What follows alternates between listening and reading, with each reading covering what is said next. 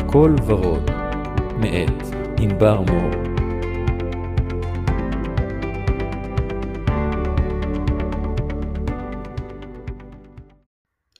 שלום לכולם, אתם שוב על הפודקאסט הכל ורוד. אני ענבר מור, אני יזמת, מהנדסת, יועצת לסטארט-אפים, ולאחרונה קיבלתי החלטה לחפש את המשרה הבאה שלי בתעשיית ההייטק. אז אם אתם מכירים חברות ומיזמים שמגייסים משרות בתחומים של מכירות טכנולוגיות, צמיחה ופיתוח עסקי, ויכולים לעשות לי אינטרו, אני אשמח שתכתבו לי. הפודקאסט הזה נוצר מתוך הרצון להשמיע את הקול החיובי שלי בעולם ולתת לכם ערך אמיתי. לספר על החיים האישיים שלי, להפיץ אהבה ואור, לשתף חוויות חיים שגרמו לי להגיע לתובנות עמוקות לגבי עצמי ולגבי העולם. ובעיקר לספר איך כל המנעד המיוחד הזה של החיים האישיים והעסקיים שלי מובילים לחיים האלה בהם הכל ורוד. שנתחיל? אז הפרק של היום הוא על חוסר ודאות שקיים בנו בשינויים שאנחנו עושים בחיים, והייתי רוצה לדבר על זה מפרספקטיבה של כמה זה כן חשוב להיות בחוסר ודאות ולדעת לשהות בתוך החוסר ודאות הזה ולדעת לתעל אותו לטובתנו אם זה מבחינה אישית ואם זה מבחינה עסקית. לפני שנתחיל הייתי רוצה לשתף בחדשות מרגשות ואני גם מקליטה את הפרק הזה מהדירה החדשה שלי בתל אביב. סוף סוף אחרי חיפוש בלתי נגמר, מי שעוקב אחריי בסושיאל מדיה יודע שביליתי המון זמן בלחפש דירה, וכמו בעסקים, בזוגיות ובכל דבר, חוק המספרים לפעמים עובד לטובתנו, ברוב המקרים הוא עובד לטובתנו, ככל שנראה יותר, ככל שנבין ונחווה יותר, ככה נמצא את מה שמדויק אלינו. אני חושבת שראיתי סדר גודל של 30 דירות, עד שמצאתי את המיוחלת, וכן, אז זה, זה מרגש, ורציתי לשתף. אז בואו נחזור רגע לנושא של הפרק. דיברנו על חוסר ודאות, ואגב, גם בנושא של הדירה, כשהיה לי סדר גודל של אה, חודשיים בסאבלט, ואז היה איזושהי תקופה שהייתי צריכה לצאת משם בעצם, והייתה לי תקופה די מוגבלת למצוא דירה חדשה, כי הייתי אמורה לחתום על דירה אחרת, וזה בסוף לא הסתדר. אז גם שם הייתה מעורבת המון אי ודאות, המון חוסר ודאות מעורב בתוך כל התהליך הזה. ואני חושבת שכל אחד יכול להתחבר עם זה. לכולם יש חוסר ודאות ענק בחיים שלהם, במיוחד מי שגר בישראל, אבל גם מי שגר בכל מקום אחר בעולם. תחשבו על זה. מלחמה, אני הייתי בזמן המלחמה באוקראינה, מלחמה בארץ, אני בזמן המלחמה בארץ, משבר בהייטק, שינויים תעסוקתיים, שינוי זוגי, גם לי יש שינוי גם תעסוקתי וגם זוגי. כשהבטן מתהפכת ולא יודעים מה יהיה מחר, אז קודם כל המוח שלנו רוצה לברוח, הוא רוצה לייצר ודאות, יציבות, קשה לו, הוא... המנגנון ההישרדותי שלו אומר לו, אני רוצה לדעת מה קורה מחר, אני עוד רוצה לדעת שיש לי אוכל במקרר, אני רוצה לדעת שהכל יהיה בסדר ואני הולך לשמור על החיים שלי. אז זה מנגנון הישרדותי וזה נועד להגן עלינו, אבל לפעמים הוא גם שומר אותנו באיזשהו מקום יציב, שמונע מאיתנו לעשות דברים. אני יכולה להזדהות עם זה ואני אגיד שגם אני, כדי לא להתבדר יותר מדי, אני מייצרת לעצמי עוגנים. מייצרת לעצמי פגישות ואני שואפת להיות תמיד בעשייה, תמיד בדואינג, כי זה תמיד מייצר איזושהי תנועה חיובית, ועדיין יש כאן איזשהו משהו שעושה בלאגן בבטן, לא משנה כמה אני אשים לעצמי עוגנים, תמיד יהיה איזשהו כיווץ. ברגע שאנחנו לא יודעים מה יהיה, ברגע שאני לא יודעת אם הראיון הזה יצליח, או אם הפגישה הזאת תניב איזשהו משהו שאני מאוד אה, מחכה לו, או את ה connection שהייתי רוצה מהפגישה, אז יש איזשהו כיווץ. יש יזמים שיגידו לכם שהם מכורים לזה, הם מתחילים את הסטארט-אפים שלהם ואת המיזמים שלהם מתוך איזושהי התמכרות או excitement לחוסר ודאות הזה וזה מה שמניע אותם, ויש כאלה שיישארו בנקודות נוחות כדי להימנע מהתחושות האלה. אגב, הכל לגיטימי ותלוי פרסונה, וגם אם אתם ב-overdoing או ב-underdoing, זה באמת בסדר, וכל מה שעושה לכם טוב הוא לגיטימי. אבל חשוב לי להעלות את זה כי אני חווה וחוויתי את זה, את החוסר ודאות הזה, כמעט בכל נקודה בחיים שלי, גם האישיים וגם המקצועיים, וההתמודדות הזאת לימדה אותי הרבה. אני רוצה לשתף אתכם שאני מנסה בפרק הזה קונספט מעניין, בגלל שאני חווה אתגרים עם ההקלטה של הפודקאסט מבחינת האותנטיות. אני כל כך רוצה שזה יהיה אותנטי, ובדרך כלל ביום שאני מקליטה אותו, הוא בדרך כלל גם עולה. בלי יותר מדי הכנה מראש, בלי יותר מדי עריכה. כי שמתי לב שאם אני כותבת יותר מדי בפירוט את התוכן של הפרק, אז כשאני מדברת את זה, זה יוצא שונה בתכלית. אז כאן, ובגלל שאני גם כל כך אוהבת AI, פניתי ל-chat GPT, שאני ממילא משתמשת בו ללא הפסקה ואין לי מושג איך חיי נראו בלעדיו או לפניו, אז השתמשתי בו בפרק הזה כדי לשאול אותו אילו שאלות כדאי לי לשאול את עצמי בפרק על חוסר ודאות, ואני אשתמש בחלק מהן בפרק כדי לייצר קצת יותר סדר, מה שנקרא איזשהו streamline, וככה גם יהיה יותר עניין ומיקוד בפרק. ומצד שני גם תישמר איזושהי אותנטיות, כי אני לא אקרא את השאלות לפני הפרק, אלא אני עונה עליהן תוך כדי ההקלטה. וגם אגב, כששאלתי אותו, וזה אגב טיפ לכל מי שמשתמש בבינה מלאכותית בצורה כזו או אחרת, בין אם זה צ'אט GPT או כל כלי אחר, מיקדתי אותו, ובגלל שאני יודעת שחלק גדול מהמאזינים כאן הם אנשי עסקים, יזמים ומשקיעים או עובדים בהייטק, אז רציתי שזה יהיה קצת יותר קשור לעולם הזה. ואגב, גם מי שלא, בוודאות תוכלו להשתמש בתשובות האלה ובשאלות האלה ולקחת את מה שמתחבר לכם ומה שאתם מרגישים שקשור אליכם ומרגיש לכם נכון. אגב, אני אשמח לפידבק אם אהבתם את הקונספט הזה. אז בואו נתחיל עם השאלות שקיבלתי ממנו, ואני אנסה לייצר איזשהו סשן כזה של כמו שאלות תשובות עם עצמי, וככה תוך כדי השיח הזה עם עצמי, עם השאלות וההכוונה שלו, אני אתן דוגמאות על צורת התמודדות, או על חוויות שחוויתי בקונטקסט של השאלות שבהן אני אשתמש. אז בואו נתחיל. טוב, נתחיל בשאלה הראשונה שבעצם צ'אט GPT נתן לי לגבי uncertainty, לגבי חוסר ודאות, והשאלה היא כזו. אני אקריא אותה קודם כל באנגלית, ואז אני אנסה לתת תשובה בעברית. אז as entrepreneurs, How do we effectively navigate the uncertainty inherent in launching and scaling a business? אז בעצם השאלה אומרת, איך אנחנו כיזמים, איך אנחנו ככה מנווטים בתוך כל חוסר הוודאות הזאתי, שבעצם כלולה בלהשיק מוצר חדש וליצור עסק או מוצר או כל דבר שאנחנו רוצים לעשות לו איזשהו scale. אני יכולה להגיד מנקודת המבט שלי, כמי שהקימה עסק באוקראינה, וכמי שייעצה ליזמים ובעלי עסקים, סטארט-אפים, אני יכולה לומר שזה נכון ש-uncertainty זה משהו שהוא מאתגר, אבל עדיין היזמים הבאמת מוצלחים, הם בדרך כלל דווקא מדגישים כמה חשוב זה להישאר אדפטיב ואג'ייל, כלומר להישאר אדפטיביים ולבצע את השינויים בהתאם לשוק המשתנה, בעיקר בעולם של סטארט-אפים. אז כמה חשוב זה בתור יזמים או בעלי עסקים, כשאתם מקימים עסק, כשאתם רוצים להצמיח אותו, כמה זה חשוב להתאים את עצמכם ל-market conditions. אמרנו בהתחלה לגבי מאיפה מגיע חוסר הוודאות? מגיע ממצב שלא צפיתם אותו, נכון? כמו מלחמה, כמו משבר בהייטק, כמו הקורונה, תקופת הקורונה, וזה כל כך חשוב, ואני חושבת שדווקא יזמים שהם באמת מוצלחים, מבינים כמה ה-uncertainty הזה וכמה עצם זה שהם יודעים שהם יתמודדו בעצם עם כל אתגר וכל דבר שתפילו עליהם בעצם ידעו להגיד אוקיי, פה אני משנה, פה אני לוקח עוד איזושהי חוות דעת של לקוח, customer feedback, אני מסתכל על ה-competitive landscape שלי, על המתחרים שלי, ואני מקבל החלטות.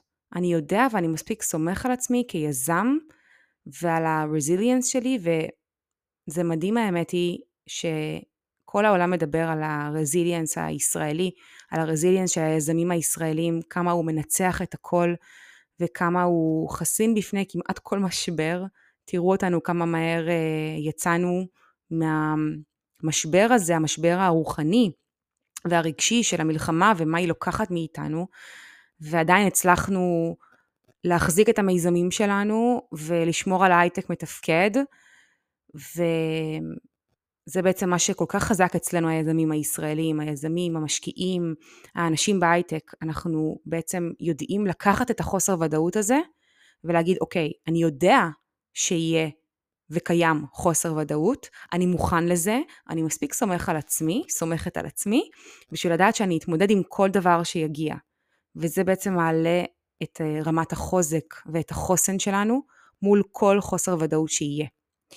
אז זו בעצם התשובה לאיך בעצם לתמרן בתוך סביבה שהיא חסרת ודאות בתור יזמים. טוב, השאלה השנייה היא, שצ'אט GPT נתן לי, היא למשקיעים שביניכם. אז אתם לא חייבים להיות VC, אתם יכולים להיות גם משקיעים כאנג'לים בסטארט-אפים, או גם אם אתם מנהלים איזשהו תיק השקעות משלכם, זה רלוונטי לכל מי שמשקיע.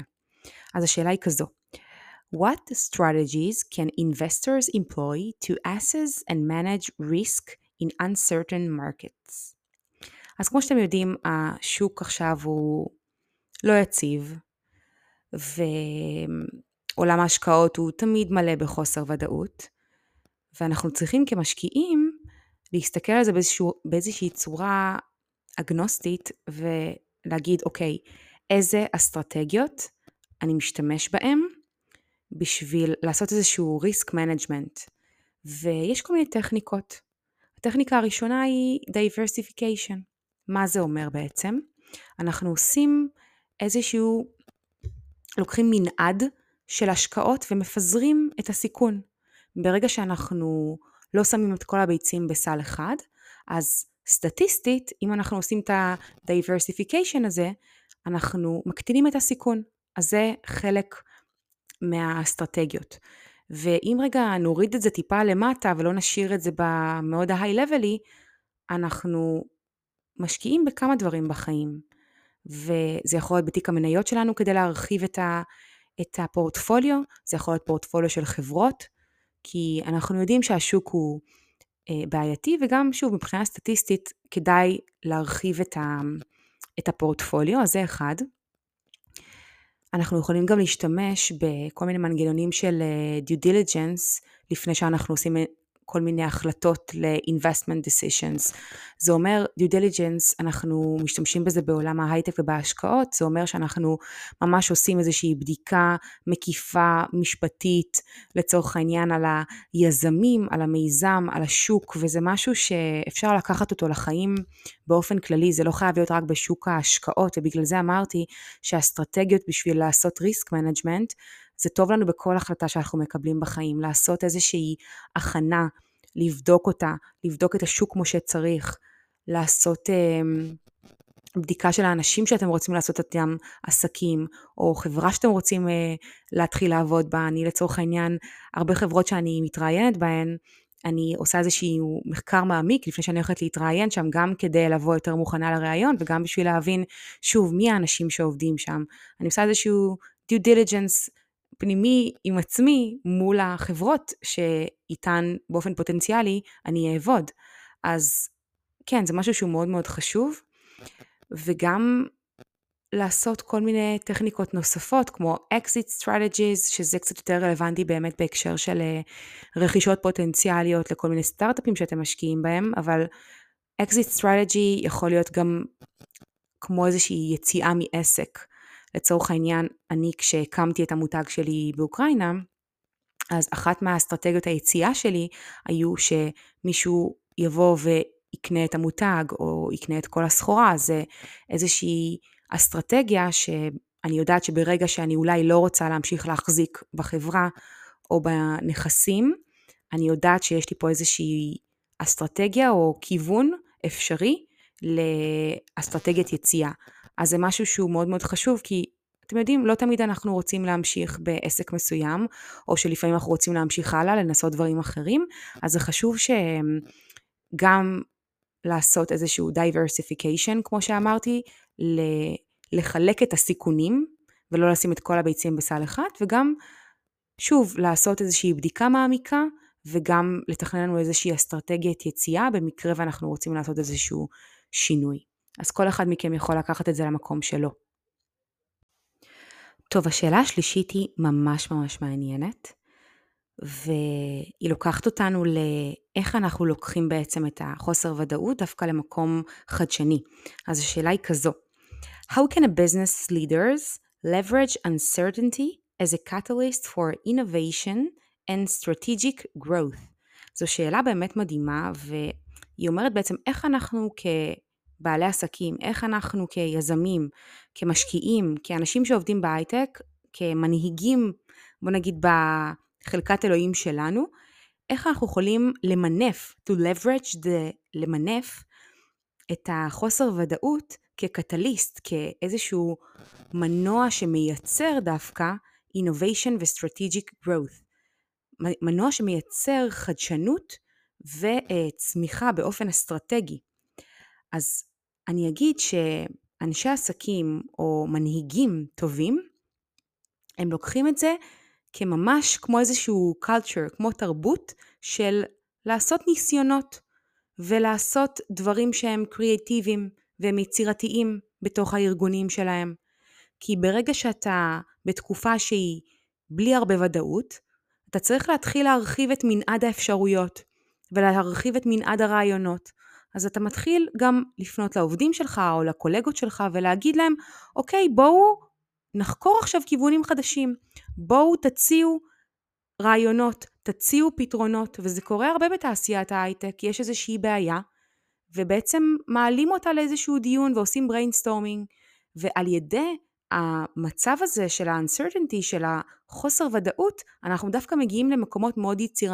יצירתיים ואינובטיביים וחדשניים, כי אנחנו מערבים בעצם בסיטואציה שהיא כל כך חסרת ודאות את הצוות, או אפילו בתוך עצמנו, אפילו איזשהו brainstorming פנימי עם עצמנו, ואז עולים לנו פתאום רעיונות שכנראה בלי לשים את עצמנו במצב הקיצוני הזה, או בלי הכיווץ הזה בבטן שדיברתי עליו בהתחלה של אני לא יודעת מה יהיה מחר, פתאום זה מוציא ממני רעיונות כל כך יצירתיים לגבי איך לשווק את המוצר שלי, איך למצוא איזושהי אסטרטגיה של market uh, penetration, איך פתאום לעשות איזשהו מהלך שיווקי מגניב, ואני לא נשענת רק על הרעיונות של עצמי, אני עושה תשאולים, אני שואלת בסושיאל מדיה, אני שואלת במקומות אחרים, אני שואלת את העובדים שלי, את הקולגות שלי, איזה רעיונות יש להם בשביל לפתור את הסיטואציה הזאת. אז אנחנו יכולים לראות בעצם חוסר ודאות כאיזושהי הזדמנות לעשות disruption בתעשייה שאנחנו עובדים בה, או בתעשייה שאנחנו מנסים להיכנס אליה. אנחנו לוקחים את החוסר ידיעה ואת החוסר ודאות, מתוך זה מייצרים איזשהו מנגנון חשיבתי או אפילו ביצועי, בשביל לייצר כל מיני טרנדים חדשים, בשביל לעשות כל מיני רעיונות שהם חדשניים ולייצר מוצרים או שירותים שעוד לא היו.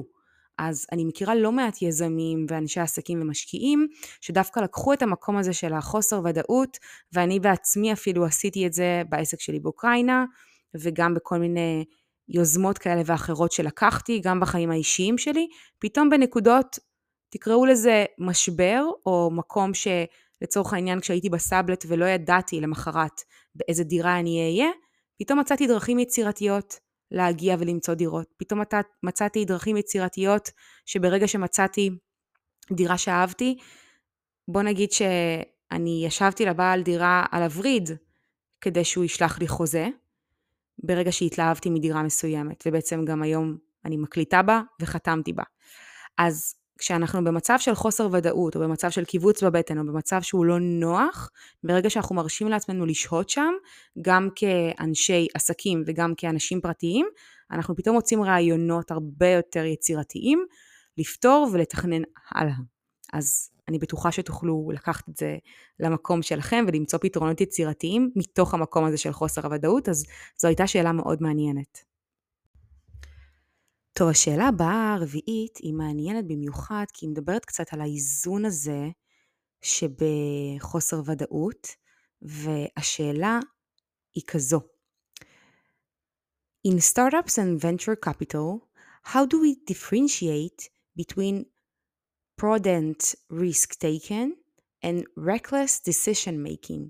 זה אומר בעצם איך אנחנו מבדילים גם בסטארט-אפים, גם ב-VC, ואפשר לקחת את זה לכל תחום בחיים, בין שני הכתבים האלה של לקחת איזה שהם סיכונים מחושבים, לבין איזשהו מנגנון כזה של החלטות שהוא חסר אחריות.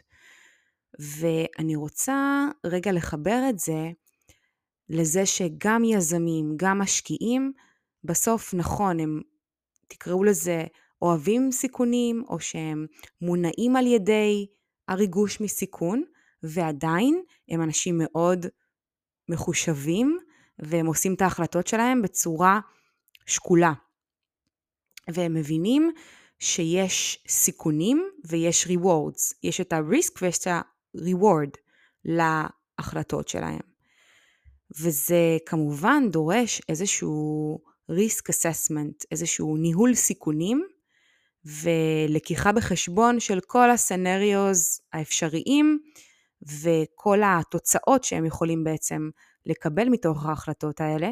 ומה שהכי חשוב לדעתי, גם כיזם, גם כמשקיע וגם כעובד בהייטק, או ככל אדם אה, בפלנט הזה, זה בעצם להיות כנים עם עצמנו. Just being honest לגבי הסיכון שאתם לוקחים וה-capacity שלכם for loss. כשאני חתמתי על הדירה בתל אביב, למרות כל מיני שינויים תעסוקתיים שקרו לי בחיי בביזנס, וידאתי קודם לכן מה ה-capacity שלי for loss. וידאתי שיש לי בבנק את כל הסכום לשלם על הדירה הזו, גם אם אני לא אכניס שקל בתקופה הזו.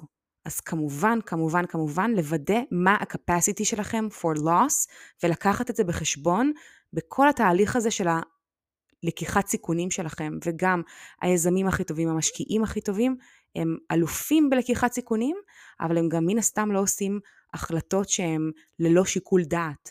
אני לא אקח בעסק שלי או בחיים האישיים שלי שום החלטה שהיא ללא שיקול דעת וללא בחינה של כל הסנריוס וכל התרחישים האפשריים שעלולים לקרות כתוצאה מלקיחת ההחלטה הזו. אז uh, אתם יכולים לקחת את זה לכל תחום בחיים, לעבודה, לחיים האישיים, ואני בטוחה שתוכלו לקבל את ההחלטות ממקום מחושב ועדיין לקחת סיכונים, ולאזן בין השניים. טוב, היו לא מעט שאלות מעניינות, אבל אני אעשה שאלה חמישית, והיא תהיה האחרונה כרגע, כי אני רוצה גם אחרי השאלות והתשובות, גם לתת כל מיני כלים פרקטיים למה אנחנו עושים מחר בבוקר. אז בואו נעשה את השאלה החמישית, ואחרי זה נעבור לטיפים.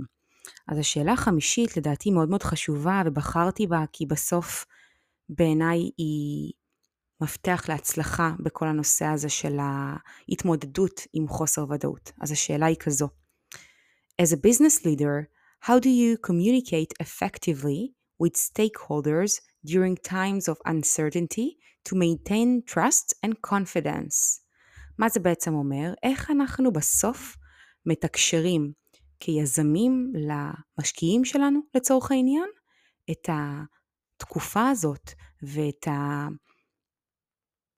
הרגשות שלנו ואת כל מה שעובר עלינו בתקופה של חוסר ודאות בשביל לשמר איזשהו מנגנון של trust ש... כדי שעדיין יסמכו עלינו. ואגב, זה לא רק ליזמים עבור המשקיעים שלהם, זה יכול להיות עבור כל אחד. אם אתם בעלי עסק, אם אתם יזמים, אם אתם אדם, אה, פרסונה, טאלנט שעובד בהייטק או בכל תחום אחר, אתם בסוף רוצים להיות כמה שיותר שקופים עם המנהלים שלכם או עם העובדים שלכם, בשביל לייצר איזושהי רמה של אמינות, כדי שיוכלו לסמוך עליכם במה שאתם עושים או במה שאתם מייצרים, ובערך שאתם נותנים. אז הצורה להתמודד עם זה בצורה הכי טובה, ואיך לתקשר את זה, זה בעצם כל הזמן לאפשר איזשהו מנגנון של תקשורת פתוחה. וזה משהו שהוא חייב להיות שם בשביל שעסק יצליח, או בשביל שכל מערכת יחסים מקצועית, אגב גם אישית, אה, תצליח.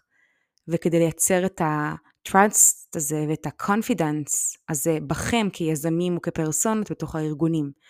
והיזמים הבאמת מצליחים, או ה-leaders תקראו לזה, בעולם העסקי, הם עושים את זה על ידי זה שהם מספקים באופן תדיר עדכונים, updates, הם, הם מספקים את הפתרונות לדאגות שיש למשקיעים שלהם, הם יודעים איך לגשת לזה, הם מתקשרים את הבעיות שלהם, כי בסוף גם אני מאוד מאמינה בזה שכשאתה פתוח לעולם ואתה מדבר על מה שקשה לך ואתה מדבר בפתיחות ובאותנטיות על מי שאתה ומה שאתה ומה שקורה אצלך בחברה או על הבעיות שאתה חווה עכשיו, אז הצד השני, מי שמשקיע בך או מי שעובד לצדך או הבוס שלך או העובד שלך או הקולגה שלך, יכולים לעזור לך. ברגע שהעולם מבין את הקשיים או את ה-struggles שיש לכם ברגע זה בפן המקצועי או בפן האישי, הם גם יבינו או ירצו לעזור לכם. תחשבו על זה שאם אתם לא משתפים בקושי,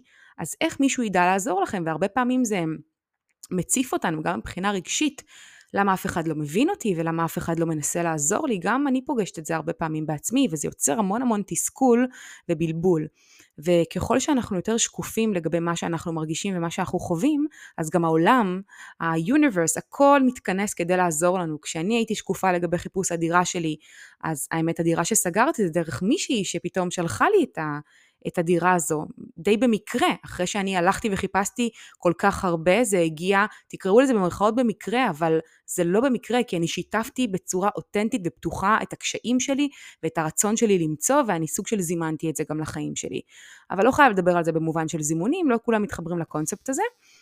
אני פשוט אומרת, ככל שאתה מספק עדכונים על המצב שלך, ברגע שאתה מאוד פתוח, את מאוד פתוחה, ואתם מייצרים איזושהי אמפתיה, או פועלים באמפתיה בעולם כדי להבין גם את הצד השני, אז הוא הרבה יותר פתוח כדי לעזור לכם, וכדי לספק איזושהי פרספקטיבה שהיא תעזור גם לכם, גם לו, מן הסתם, כי לכולנו יש אינטרס כזה או אחר במערכת יחסים מקצועית לפחות, אז הפרספקטיבה הרבה פעמים של המשקיע או של הקולגה או של כל בן אדם כזה או אחר שאתם באים איתו במגע היא מאוד מאוד חשובה. כשאתם נמצאים עמוק באיזשהו קושי או באיזשהו אתגר, אתם לא תמיד רואים את התמונה השלמה. אז הצורה האפקטיבית ביותר להתמודד עם חוסר ודאות היא תקשורת. תקשורת. אז כל הזמן לתקשר את הקשיים, להציף את הבעיות, וככה גם יימצא להם פתרון הרבה הרבה יותר מהר, ואתם תהיו ככה גם פחות מתוסכלים, ותוכלו להתמודד עם החוסר ודאות בצורה טובה יותר. טוב, אז אחרי החמש השאלות המרתקות שצ'אט GPT נתן לי, והתשובות שאני ככה סיפקתי בהתאם לניסיון שלי מהתעשייה, כיזמת, כעובדת בהייטק וכמי שיצא לסטארט-אפים, אז אני רוצה לעבור לחלק של טיפים קצת uh, פרקטיים לגבי התמודדות עם uncertainty, עם חוסר ודאות, כדי שתצאו גם עם משהו קצת יותר uh, תכלסי מהפרק הזה. אז אני אציג בכמה נקודות כדי שנוכל ככה להתכנס ולתת משמעות uh, קצת יותר נרחבת לכל מה שחווינו בפרק הזה. אז הטיפ הראשון זה stay adaptable and agile in decision making. זה בעצם אומר, תישארו אדפטיביים וגמישים בתהליך קבלת ההחלטות שלכם. אתם יכולים לקחת החלטה ספונטנית, ואתם יכולים לקחת החלטה בכובד ראש, אבל דיברנו על זה שיש את האיזון הזה שבקבלת החלטות, שהוא יכול להיות בצורה מאוד מאוד ספונטנית אבל לא מחושבת, ואז ככל הנראה זאת תהיה החלטה פחות טובה. עם זאת, אנחנו צריכים לשמר איזשהו מנגנון כזה של סקרנות ושל חוסר פחד תקראו לזה, וכן, לפעמים צריך לקבל החלטות שהן מהירות וחותכות בשביל להתקדם. אז לשמור על איזשהו איזון שם ולהיות אדפטביליים מאוד עם התהליך קבלת החלטות שלכם, ולעשות אותו בצורה מחושבת, אבל לקחת החלטות. לשים לעצמכם יעד, אני לוקח איקס החלטות בשבוע הזה, כמובן אני חושב שנייה לפני שאני עושה את זה, אבל אני לא מונע מעצמי לקחת החלטות, אז תשמרו את זה באיזשהו איזון, את כל התהליך הזה של ה-decision making, אז זה אחד. דבר שני, diversify investment portfolios across asset classes and industries. אז כמו שדיברנו על זה, על כל הנושא של ה-diversification, לא רק בפורטפוליו של השקעות, גם בכל דבר שאתם עושים בחיים, בין אם אתם משקיעים בסטארט-אפים, בין אם אתם לוקחים החלטה עכשיו, כמוני, למצוא משרה, אז כמה שיותר להרחיב, להתראיין בכמה שיותר מקומות, להשקיע בכמה שיותר חברות, לעשות את זה בכמה שיותר תעשיות, להגדיל את הסיכויים שלכם. סטטיסטית, ברגע שתעשו את ה-diversification בצורה טובה, הסיכויים שלכם להצליח ולייצר הצלחות הם גבוהים יותר, משמעותית. אז זו הנקודה והטיפ השני. דבר שלישי, foster a culture of creativity and risk-taking. זה קצת מתחבר לטיפ הראשון של איזון בין לקיחת החלטות שהיא ספונטנית לבין משהו שהוא בכובד ראש. אז כאן זה לייצר איזושהי סביבה, בין אם זה במקום העבודה שלכם, בין אם זה בחברה שלכם, או בסביבה באופן כללי שלכם, לייצר את זה, לנרמל את זה, מה שנקרא, חשיבה יצירתית ולקיחת סיכונים. כמו שאמרנו, זה צריך להיות עם מחשבה, אבל להתחיל לתרגל את זה, לקיחת סיכונים, להתחיל להגיד כן לדברים, להתחיל לנסות, להתראיין, לקחת יוזמה, לנסות, לעשות דברים. מקסימום תיכשלו, אבל לנסות, להתחיל לייצר את המנגנון הזה, וככל שתעשו את זה יותר, ככל שתיקחו יותר סיכונים, וככל שתהיו יותר קריאיטיביים ויצירתיים בתקופות של חוסר ודאות, אתם תראו שאתם מתחילים להיות גם טובים בזה, בלקחת סיכונים. אז זו הנקודה השלישית. נקודה רביעית, conduct thorough due diligence before making decisions. דיברנו על זה קצת, על due diligence ועל בדיקה מעמיקה, גם של חברות שאתם מתראיינים בהן, גם על חברות שאתם רוצים להשקיע בהן, לעשות איזושהי בדיקה מעמיקה, אנשים שאתם הולכים להיפגש איתם, זה גם מרשים מאוד את הצד השני שאתם קצת בדקתם וקראתם עליהם בלינקדאין, או קראתם עליהם כתבות לפני שפגשתם אותם, לעשות איזושהי הכנה מוקדמת, אני חושבת שזה משהו שהוא באופן כללי, זהו טיפ טוב לחיים, כן, לעשות איזושהי בדיקה מעמיקה לפני כל פגישה או פרויקט שאתם נכנסים אליו, אז uh, תיקחו את זה לאן שאתם צריכים כרגע בחיים שלכם. הנקודה החמישית, stay informed about macroeconomics, indicators and trends. זה משהו מאוד מאוד חשוב, uh, קצת פחות יצא לנו לדבר עליו uh, במסגרת השאלות, אבל כמובן להיות ערים לשינויים שקורים בעולם, משברים, הזדמנויות, ככל שאנחנו נהיה יותר קשובים ונקרא ונדבר עם כמה שיותר אנשים, זה מתחבר לזה, ללפגוש אנשים חדשים כל יום. כל הזמן to stay informed, לדעת כל הזמן מה קורה, מה הטרנדים, איפה אתם יכולים להיכנס. הרבה פעמים מתוך ההבנה והידיעה של הטרנדים, אתם יכולים בעצם לתעל את זה לטובתכם. גם בתקופות של חוסר ודאות, זה יכול להיות איזשהו מנגנון כזה שכן משאיר אתכם ונותן לכם עוגן והזדמנות. אז זו הנקודה הזו. הנקודה השישית היא develop plans for various scenarios. אז כן, תמיד יהיה לנו הסתכלות על כמה סצנריוס וכמה תרחישים, ואנחנו רוצים שתהיה לנו תוכנית מגירה, או תוכנית לכל תרחיש אפשרי.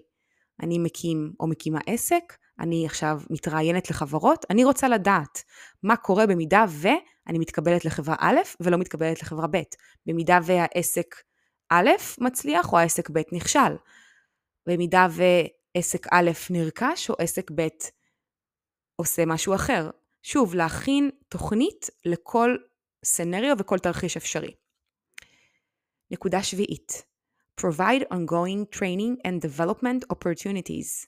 כל הזמן להישאר בתהליך של למידה ו training, כל הזמן להתפתח וללמוד, זה איזושהי המלצה שהיא כללית ותמיד להיות ערים להזדמנויות כאלה. כל דבר שאתם עושים בחיים, תשימו לב שזה לא מונע רק מכסף לצורך העניין, למרות שגם כסף זה מאוד מאוד חשוב, בתור מישהי אשת מכירות בהייטק, כמובן שכסף חשוב לי, אבל חשוב לי מאוד גם הזדמנות לצמוח ולעבוד לצד אנשים טובים, שזה משהו שאני גם מחפשת עכשיו כשאני מתראיינת, אז uh, חשוב לכם להסתכל על זה, על כל הנושא הזה של התפתחות של עצמכם ולמידה מתמדת.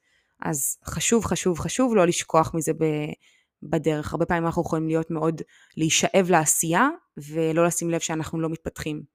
אז לדעת לעצור שנייה ולהגיד, רגע, אני לא מספיק מתפתח בוורטיקל הזה, בואו נשנה. ולא לפחד לשנות. הנקודה הבאה, הנקודה שמינית, maintain a robust financial position with adequate reserves. זה קצת uh, מתייחס לנקודה הזאת שדיברתי על ה-capacity for loss, ולשמור לכם איזושהי תוכנית פיננסית, גם בעסק או גם בחיים האישיים, שגם לוקחת בחשבון מה יש לכם וכמה אתם מוכנים לסכן. וכמה אתם מוכנים לסכן בתהליך כמובן. אז זו הנקודה הזו. והנקודה האחרונה והכי חשובה, שהיא גם קשורה לשאלה שדיברתי עליה מוקדם יותר, develop a communication plan with key messages and target audiences. אז פה אולי קצת פחות קשור לטארגט אודיאנס, אבל לפתח איזושהי אסטרטגיה ולתקשר, כל הזמן להיות בתקשורת מול העובדים, מול הלקוחות שלכם, מול כל מי שאתם נמצאים איתו באינטראקציה, בין אם זה אישית, עסקית, תמיד לתקשר את הקשיים שלכם, את האתגרים שלכם. גם עכשיו שאני התחלתי בעצם בתהליך של חיפוש עבודה, אז אני מתקשרת את זה לסביבה הקרובה שלי קודם, אם זה למשפחה, אחרי זה לחברים, אחרי זה לקונטקטים שלי בתוך חברות ההייטק, שלצורך העניין ייעצתי להם, או הייתי איתם באיזשהו סוג של אינטראקציה כאשת מכירות בתעשייה, ואני פשוט מתקשרת ומבקשת מהם, בואו ניפגש לקפה, בואו נדבר על הדברים, נבין מה ההזדמנויות, נבין איך אנחנו יכולים לעזור אחד לשני, איך אתם יכולים לעשות לי אינטרוז לחברות מעניינות. אז כן, תמיד לתקשר, וככה גם everything aligns, העולם מתיישר פתאום לצרכים שלכם וכולם רוצים לעזור. אז תשתמשו בזה לתועלת שלכם ותתקשרו. אז עד כאן הפרק על uh, חוסר ודאות. אני אשמח לפידבק אם אהבתם את הקונספט הזה של השאלות מ-ChatGPT, שנותנות לי איזשהו guideline לפרק. ואני עדיין שומרת על איזושהי רמה של אותנטיות, כי אני עונה על זה תוך כדי הקלטה.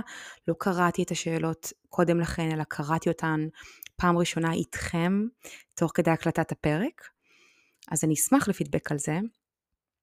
ובאמת, אני מאחלת לנו שבתוך כל חוסר הוודאות הזה שקורה במדינה שלנו עכשיו, ומה שקורה בלב שלנו, אני מייחלת לנו ומאחלת לנו שנמצא בתוך זה את המקום לצמוח ולייצר דברים חיוביים מתוך כל הקושי הזה והעקיבות הזה בבטן שכולנו מרגישים.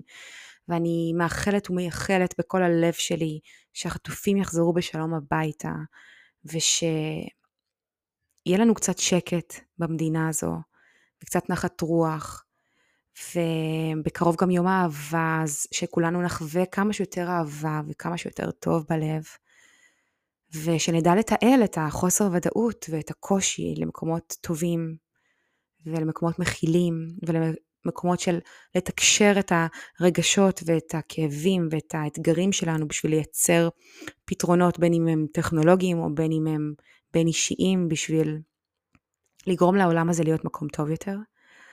אז לכל שאלה שלכם, או כל דבר שתרצו לומר, להגיב, להציע נושאים לפרקים, לתת איזשהו פידבק, לקשר אותי למנהל מגייס בחברת הייטק מגניבה, אני אשמח. אז אני זמינה בכל הפלטפורמות, ואתם מוזמנים לכתוב לי, אני קוראת הכל, ועונה די מהר, ייאמר לזכותי. אני כזו, אני מאוד אוהבת לענות מהר. אז אני כאן, ותודה שהאזנתם, אני מאוד מאוד מעריכה את זה, וניפגש בפרק הבא. ביי ביי.